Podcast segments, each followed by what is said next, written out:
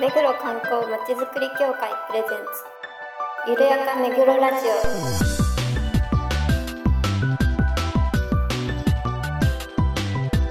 この番組は目黒に関することをゲストを交えてゆるやかにお届けする観光トークバラエティです。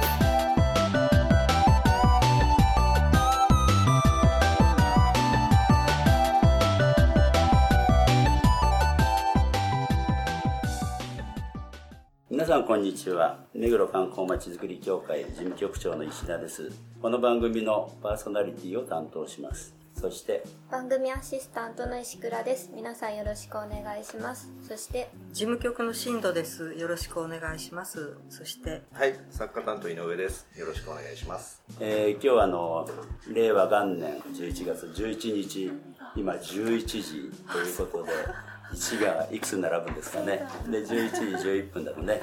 すごく。縁起がいいみたいなんですよ。ねその話展開しますか？あの朝やってたんでね。どっかであの記念のねあのハンコくれるとか言うんでやってましたね、まあ、そんなあの今日この頃で、まあ、寒くなり始めてますけど紅葉もねこれから見頃になるという時期でございます はい。では早速コーナーに行ってみましょうゆるめぐゲストコーナー。このコーナーでは目黒に関係する方をゲストにお招きしていろいろなお話を伺います。今回のゲストは中目黒駅周辺地区まちづくり協議会から柏井さんと池田さん藤倉さんにお越しいただきました。はいこんにちは。こんにち忙はしいところお呼びいただきましてありがとうございます。よろしくお願いいたしますそれでは簡単に中目黒駅周辺地区まちづくり協議会をご紹介します中目黒駅周辺地区まちづくり協議会は町会、住区住民会議、商店会、公募民などで構成された組織で区民、事業者、区がそれぞれの立場や役割において意見交換、交流ができる場です。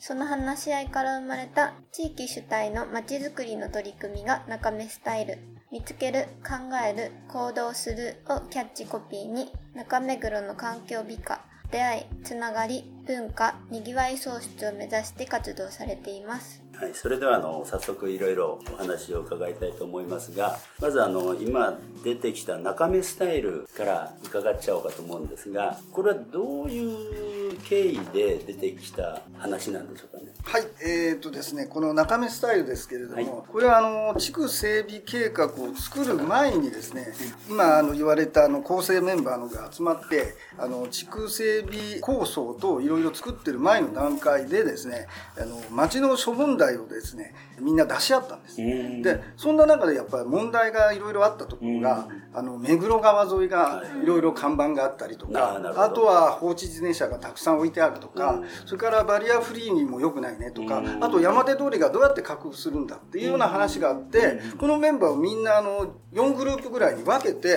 うん。いろいろ個別に諸問題解決をですね、いろいろこうやってったんですよ。で、こうしたら共通していくもんが、ん放置自転車であったりやっぱ看板だったり、うん。でいろんな人があの中目黒の街には新しい住民も来てたり新しい店舗の人たち来てるからこれはルールが分かんないからやっぱルール作るようにしようよっていうのが発想だったなるほど。だけれどその時にもう「はい放置自転車ダメここはダメダメダメ」とかってバツバツをしちゃうと、なんだこの街はって、そんな張り紙だらけになっちゃうんでじゃあその人たちはどういう気持ちでこの中目黒の街に出てきたのかな、いや街にやっぱ出てきてやっぱ商売したり、いろいろするってことはそれに対するやっぱ思いがあるだろう、うん。シビックプライド。街に対する愛着やなんかがあるから、その辺のところを聞き出しちゃおうかなくすぐっちゃおうかなっていうことで、どうなの？一緒に考えません？ここに自転車あったらおかしいでしょとか、まあそんなような形でこの文面とかもうよく読んでもらえばわかるんだけれど、禁止事項じゃないと、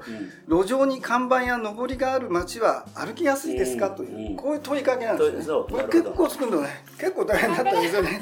池田さん本当大変だがったいやもうが仕掛け人だから。池田と藤倉ちなみに区の職まち づくり協議会の委員というよりは事務局こあの勤めてるんですが、ね裏方でしょうけど。ね私あの28年から、うん。あの地区整備課に異動になって、うん。携わってて本当ちょうどね柏さん言ってたルールが必要だねっていうところからスタートしたんですけど、うんうんうん。やっぱりねダメダメじゃ絶対ダメなの分かってってやってるわけで,、まあそうね。そうそんなの書いたって誰も見向きもしてくれないから、どうしていくかって時にもうみんなでこうかっこいい街目指そうよ、うん。そういう意識の高いというかあの美的感覚も優れた方たちが中目黒いらしてるので、まあ、そういった方と一緒に街づくりやっていこうよっていう思いも込めてね作ってたんですよね。まあワークショップとかしながらあそうですねあのおしゃれなリーフレットあはい結構あの街のあちこちに設置されてますけどあとこのねあのロゴマーク。ロゴマーク今柏井さんもねあの胸につけてますけど。おー。四角い。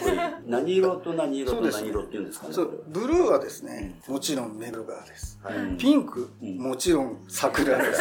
ということで白はね自分らしさっていうね何の色でもいいよっていうんでど。どんな色でもいいけどいろんな人がいるねっていう意味でし白なんですよね。で認め合おうというそうです。ねでそれをこう人という文字でうん。えーで分けてあってなおかつ人のつながりという面であのぐるっと回してこのマークになってる。そう。でこれはね本来あのそういう思いのある人だけつけてこのバッジを普及させようということになって例えばいろんな放置自転車してるとか看板やってる店舗さんにもこう言ってあ話し合いをしてこううまくいったらじゃあこういうのあげようとか。うん。とと当初はね。でそういういいやななんかこういうのをステータスみたいにしてみんながこうやるような街に進もうというような形で作り出したんだけどなかなかすごいあステッカーもあるんだ。そうあいやいやあるんじゃなくねあこれからそういうことこれからできるあなるほどね。あのそう実際やり始めたのが去年なのであのリフレとかまとまったのがうんうんうんとまだいろいろやりたい気持ちはいろいろあるんですけどまあこれからなんですけどでも今ねその看板で言えば先週の金曜日にあの協議会メンバーとうん。山手通りがうん。拡幅今工事ええ真っ最中なのでちゃんと綺麗な道になった暁には看板のない街を目指そうっていう思いを込めてうん。協議会メンバーでん。回ったんですよ。あの一軒一軒回った。店舗に。なる嫌ですよね。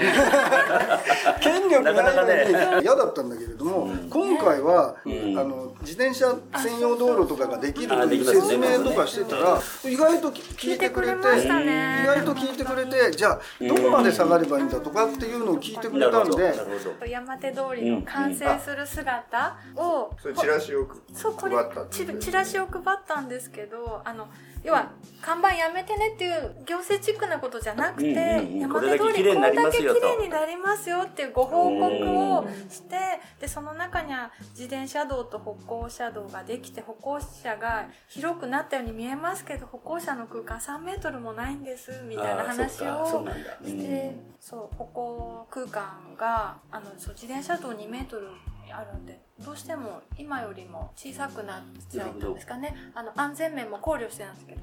なのでまあこうなるので歩行者の皆様のことを思うと下がってくださいみたいな話をね今見ると結構歩行者道が広いじゃないですか。あれ何また縮まってくるんですかねあの五サロンとかある、まあ、今で言ったら青葉台の。青葉台のうん。五サロンのところまではあの今やっちゃやってしまってるところがあのツツジのうん。下草だけなんです、あ下草ですでそれから先がこの形のうんあの自転車道とそれとそれから歩道と分けるんです。でそうそう。それでこの自転車道のところに陽光桜を植えるんです。ああそうそう。早咲きなんです早咲きなの3月あーなるほど。15日ぐらいまで咲いちゃうようなやつあそうそうそう。時間差を持とうということだね。そうあーなるほど。あの木の樹種もまちづくり協議会であ話ーをして決めてったんです。目黒川の桜とは時期が少し違って皆さんが長い時間来てくれるということなんでしょうかね、うん、あとはあの、まあ、高部スタイルはこれからどんどんどんどん広げていこう。安定した運営をしていこうというところなんだと思いますが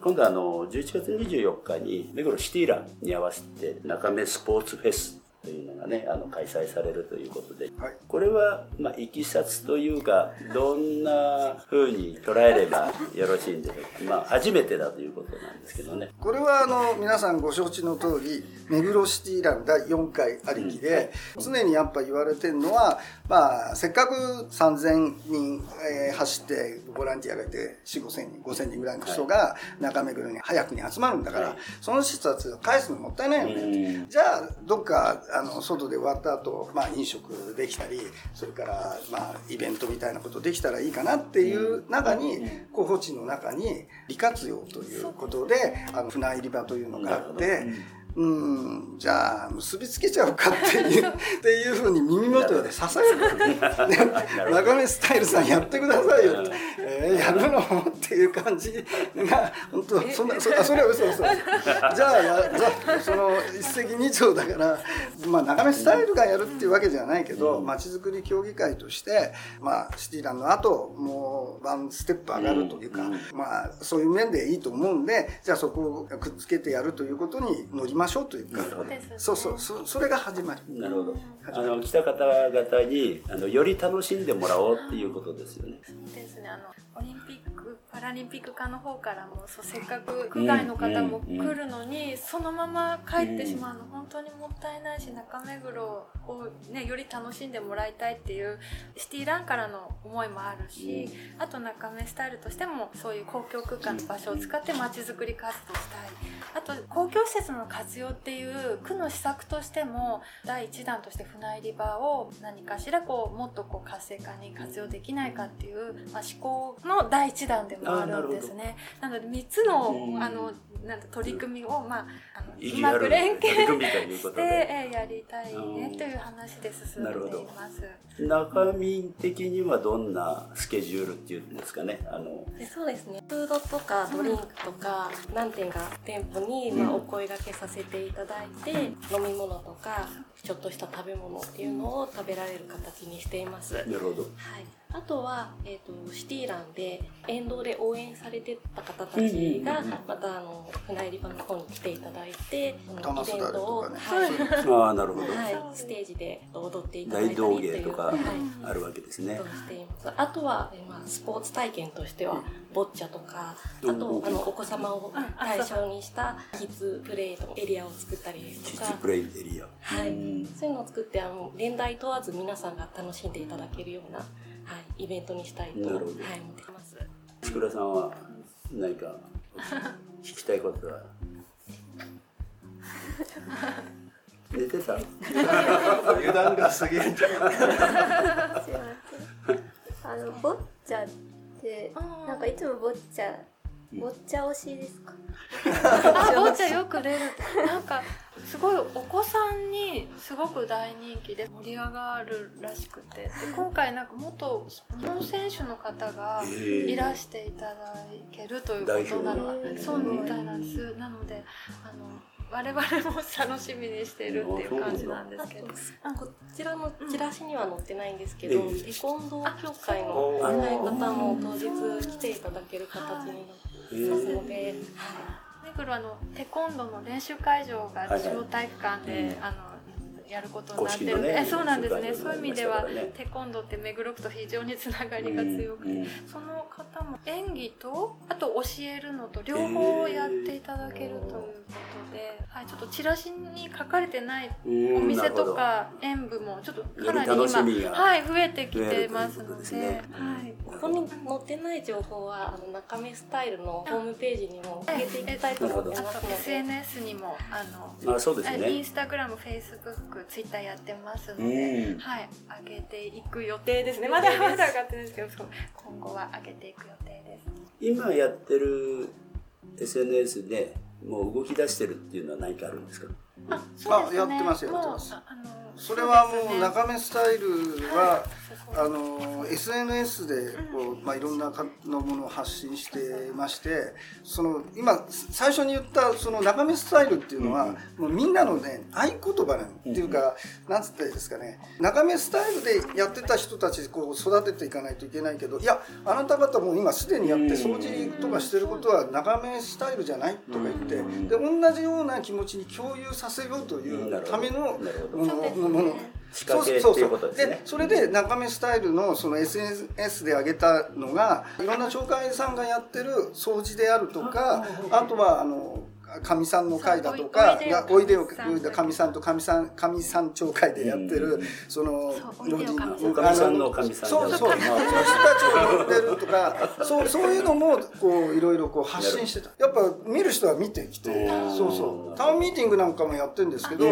れもこの SNS からこう来てなんか参加してるような。そうですね。ですよね。はい。あの定期的に中目黒 GT の近い会のスタバさんのところでタウンミーここか。あそうです。あータウンミーティングを行ってでそういう方たちで区民に相手にコミコミュニケーションを取る場をやってるんですけどそういう方がこのシティランのボランティアとして参加していただいたり非常にこうつながっているような活動あどんどんどんどんこうつながりが出てくるっていうことで広がるし。そうですなるねほそれはでも今後楽しみですね。ますますね。金田さんあたりは何か？いやもうなんかすごい広がってるんだなというのを今初めて知って申し訳ないけど、ね。びっくりしました。なのであの、ね、観光協会もうかうかしてられる。んですけどやはり、ね、一緒になんかね これからあ実際の、本当にそういう話なのうん、いろいろ伺ってると一緒にできそうなことがいっぱいあるので。いや本当実際そうなの。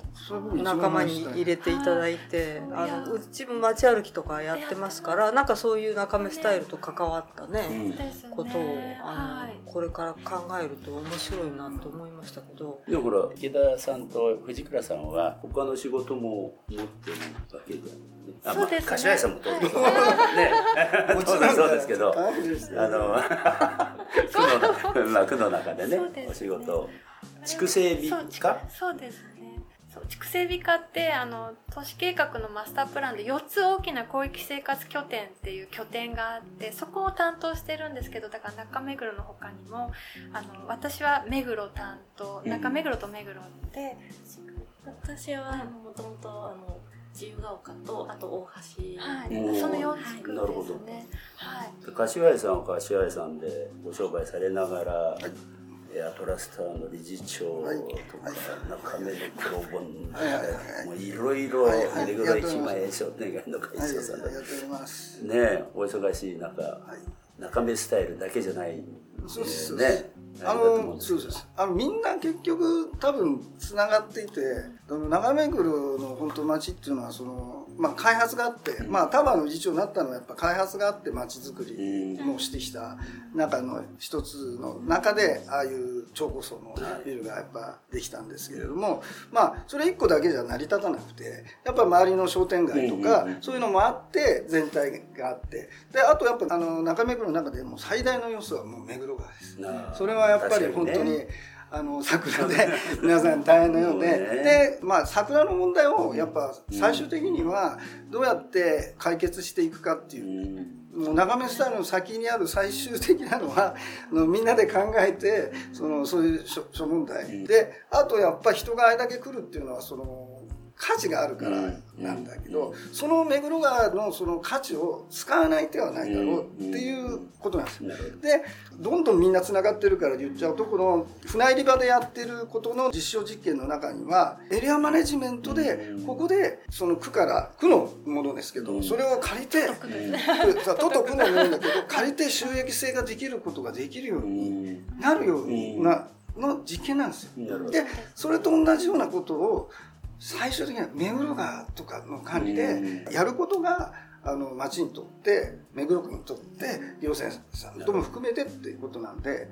やろうとしてることはね観光協会と同じなんだね あのプレッシャーがかかる。結論的に言うとね今日僕それを言いたいんだ本当に。えまあいまあいい意味で分けて観光客を誘致しようそうそうそう、うん。同じだと思うんでねだからあの今広がりがどんどん出てきてるっていう話であのつながっていければなと思いますけれども僕はハード面をねどうしていこうっていうのとやっぱりあの我々のソフト面とうまくコラボできればね連携できれば。本当に一丸となってなんかこうれたらっていう思いも本当にね。入ってるので、だから、はい。あの中身スタイルもね全然こうアプローチの仕方が違うだけで、ええ。やっぱり思い描いてるところは同じだと思うんですよね、いい街にしていこうっていうのはね。おっしゃるとええ。おっしゃるとり。ですだからちょっとアプローチ変えるだけでみんながね乗っかってこれればそれに越したことないしね。はいいかがですか観光協会として。挑戦を受けてるような感じ。がそれは局長次第ですけど。ただあのご紹介の原稿書いてる時にこういろんな立場の人が集まってこれは結構大変なんじゃないかなって僕は実際印象を持ってたんですけども、まあ、お越しいただくとなんかすごく楽しそうというか、うん。あの和やかにやられてるなとはいう感じはすごくなんかいい雰囲気本当ですよね。でやられてますね。やっぱりそれが一番ですよ。そうでもないんですあいやいやいやね。まあ正直まあ本当そう。あの皆さんがねこう協力し合えれば本当に中身頃ができるということで期待してますし我々もぜひご協力させていただきますのでよろしくお願いよろしします。くお願いしますよろしくお願いします。何か告知あの PR があれば。そうですね。最後はやっぱなんといってもうん。中目スポーツフェスですはい。ね、11月24日の目黒シティランの後目黒川船入りはですねで8時から16時までやっておりますので、はえー皆さんぜひお越しください。そうですね。あのぜひあの走られた方応援の方喉乾くでしょうからね、大道芸もありますしキッズプレイエリアもあるということですのでね。あのランナーとボランティアさんもそうですし、近くの方にも来ていただければと思っていろんなます。人にね、はい。来ていただければと思いますのでぜひご利用ください、ね。はい。あとあの中目スタイル自身先ほど言ったようにあの Facebook、Twitter、Instagram あとホームページも出してますので中目スタイルで検索していただくと今こう話したような情報がずっとこう掲載してますのであの動きがわかると思います。はい。あともう一つその長めスタイルで重要だったことは、企業とのコラボうん。だから、うん。スターバックスさんも近いんだけどまち、づくりのうん。この中身スタイルというのに表明してくれたとうん。いうような形に入って賛賛同同書を取り交わした中でやってるっていうことでワンクッションん。ワンクッションの役割本当にあの、うんやっぱり地元中心地域主体の取り組みということでまあ区は支えますという立場でうん本当にそういう形で企業さんとね連ああいい携できるような、はい、形ね。ここに集めようと今してるんで、ということで、はい。我々も中身スタイル いいですね。言えましたね。いや今日はお忙しい中来ていただいてありがとうございました。ありがとうございました。ありがとうございました、えー今回のゲストは中目黒駅周辺地区まちづくり協議会柏井さんと池田さん藤倉さんでした。どうもありがとうございました。ありがとうございました。よろしくお願いいたします。では次のコーナーに行きましょゆるめぐイベントレポート今回は10月6日に駒場の公園で行われた第38回駒場の祭りのメインイベントかかしコンクールで人気投票大人の部で1位を受賞した社会福祉法人愛林会養護老人ホーム白樹荘の海老沼施設長にインタビューをしましたのでお聞きください。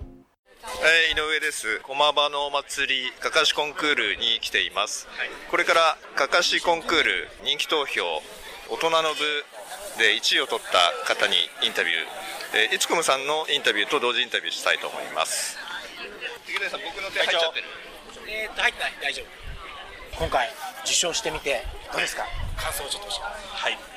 8年ぐらいずっとかかしは出させてもらってたんですけれどもまさか、えー1位の賞が取れる日が来るとは夢にも思いませんでして今でもまだ夢見心地でいらっしゃ、えーおります、うんあの投票してもらった皆さんに感謝したいと思います。ね毎年かかしを作る時にはあのお年寄りからどんなかかしがいいかっていうのを投票で案を出し合ってですねで今年はチコちゃんがいいっていう意見が圧倒的だったので、えーチコちゃんに定めてですねあのかかしを作りました。我々はあの目黒の大橋にある老人ホームにいるものでで一緒に暮らしている入所者の方なんですけれどもやっぱり3食食事をとるっていうのはとっても大事なことで、まあ、それと農業っていうのは切っても切り離せないものでとても大事なことだと思います、まあ、このお祭りまたこのイベントを通して、まあ、こう食べるっていうことまた生きるっていうこと、ね、そして10月秋っていうのは収穫の時期なので、えー、まあ、それに感謝するっていうことをですね、えー、みんなで再認識したいなというふうに思いました。本日ありがとうございます。はいどうもありがとうございます。OK です。ありがとうございます。はいそしてあの団体のお名前だけ言っていただいてもいいですか？はい、えー、社会福祉法人愛林会白樹荘です。はい、はい、どうもおめでとうございました。はい、はい、どうもありがとうございますあの雨の中ねあの駒場の祭り行いましたけれども、はい、かかしコンクールですね。第一位受賞ということで社会福祉法人愛林会白寿賞白寿白寿荘様。おめでとうございました8年越しのね、はい、あの出品ということでしたけれどもまあいろいろ考えられてね作ってたと。ても素晴らしいコメントをいただいて、ね、ケンネル田んぼな関係ですからねかかしコンクール、うん、ちゃんとその大事な食べること生きること、ね、とても素晴らしい原稿があるわけじゃないのに、うん、本当ですよね。石倉さん聞いてどうでした？8年出されてたってことですごいなと思って、まあ、38回全部やってるんですかねかかしコンクールって。どうなんですか？38回やってますね。やってるんだ。はい。まあ、38回もねかかしコンクールをやってるということがねもうそもそもすごいな。38年そうですね別の話として。るということでね、うん昔から。あれ？だから石倉さんが生まれる前からだもんね。ということであのインタビューをお聞きいただきました。またあのその前のねゲストコーナーでは中目スタイルのお三方に来ていただきました。今後もね広げていきたいという意欲もお聞きいただいたと思いますけれども我々観光まちづくり協会もご協力できることはしていきたいと 思っております、はい、それでは、まあ、今日3人来てどうですかね？あの何かご感想とか。新藤さん。ああのすごく素晴らしい理想的な競技会になってるなと思いました、うん、競技会っていろんなこういうふうに塾とか商店街とか組とか集まって必ず作りますけどやっぱり役所寄りになるっていうか、うん、役所が中心になっちゃうっていうところがここはちゃんと本当に集まってる方たちが中心になってるし役所のサポートの仕方もとっても近代的って言い方ちょっと語弊があるかもしれないけどあのあってすごく素晴らしい競技会ですね。本当ですね、えー、あの役所役所してないっていうかね。そうですよね、えー、あの行政がっていうんじゃなくて、アプローチの仕方を変えてみんなに受け入れられるような仕掛けをしてるなって本当に思いましたね。なんかこう中目スタイルっていう言葉がすごくいい、なんか憩いの場みたいな雰囲気をなんかこう作ってる印象でしたね。まあ協力というよりは参加させていただきたいって感じですよね。仲仲間に入れて、仲間に入れてっていうそういうことをうちもこれから考えていかなきゃいけない。そうですね。石倉さん。そうですね。すごい進んですごい進んで今日油断してるよね いやすごい進んでるなって感じがしたのでうちもあやかってあの SNS の活用とかもすごい活用されてて、うちょっといまいちね、伸び悩んでますのでちょっと参考にさせていただいて、便乗していきたいかなって 思います。便乗言い方大丈夫かな。あやかって。あやかって。はい。はい、そうですね。はい、どうもありがとうございました。11月24日の日曜日、先ほどね、あの、中目スポーツフェスフェスもあるよというお話でしたけれども、第4回の目黒シティランが8時半スタートということであります。あの、沿道の皆様、あの、お住まいの皆様には交通規制等で大変ご迷惑かけると思いますけれども、よろしくお願いしたいと思います。えー、今回のスターターは、ラグビーの松尾裕二さんですね。からゲストランナー、君原さん。はい。毎年。もう毎年ね、はい、走られ、実際走られてます、ね、1回から来られてますけれども、おいでいただけます。また、トヨタ自動車九州所属の、えー、今井正人さん、えー、初参加ということですけれども、あの来ていただけるようです。まあ、その他にもね、あの大会ゲストとして榊原郁恵さんもあのお見えになるということで、トリプロマラソン部もね、はいはい、毎年参加されてますね、うん、の参加とかですね。第2回大会から参加いただいている井上咲楽さんもご参加いただけるようです、はい。のでぜひ応援よろしくお願いいたします。はい。あとあの局長これをぜひ言っていただきたいあそうだそうだ。あの生中継。はいが入ります。い。つコムそうですね。はい。えー11チャンネル。いつコムチャンネルで朝8時半から、えー10時まで生中継ということで入りますので、ぜひご覧ください、はい、メディアのスタッフ総出で生中継対応しますので。そうですよね。はい、ぜひ見ていただけるうちのブースもねあの朝から出しますけれどもそこで PR をちょっとさせてほしいと思います。これ、ま、毎年作ってるんですかね？毎年、えー T シャツをお4種類作ってまして、えー今年はイエローとグレー、はい。ピンクホワイトを作成いたしました。販売価格は2500円で販売をしております。どうぞよろしくお願いいたします。はい。令和元年って入ってるあーそうですね。T シャツなのでまあ今年。令和初めてね。年そうですね。でここでしか買えませんからねそうそう。このシーランドはオリジナルですから、この大会だけしか作っておりませんのではい。来週あたりからあ事前販売をしたいなと思っております。ここで？事務所で。そうそうそう。事務所。でそれと同時にロゴマーク入りのピンバッジもお作成していますので同時にえー販売することを計画しています販売価格はピンバッジは400円でございます。どうぞよろしく。はい、あの当日ね総合庁舎の2階の駐車場でブースを出して、はい。えーオリジナルの T シャツとピンバッジ売りますのでぜひお買い求めください。ああれ？あの中目も。中目あ中目小学校もブースを出すということでね、どちらでも結構ですのではい、お買い求めください。はい、我々販売してますからね。はい。お願いします。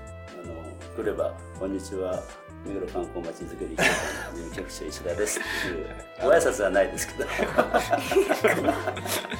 余計なこと言って。よかったですね。はい、ぜひよろしくお願いします。はい。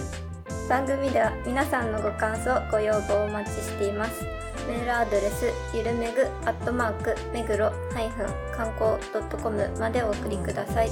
それではまた次回まで。さよなら。さよなら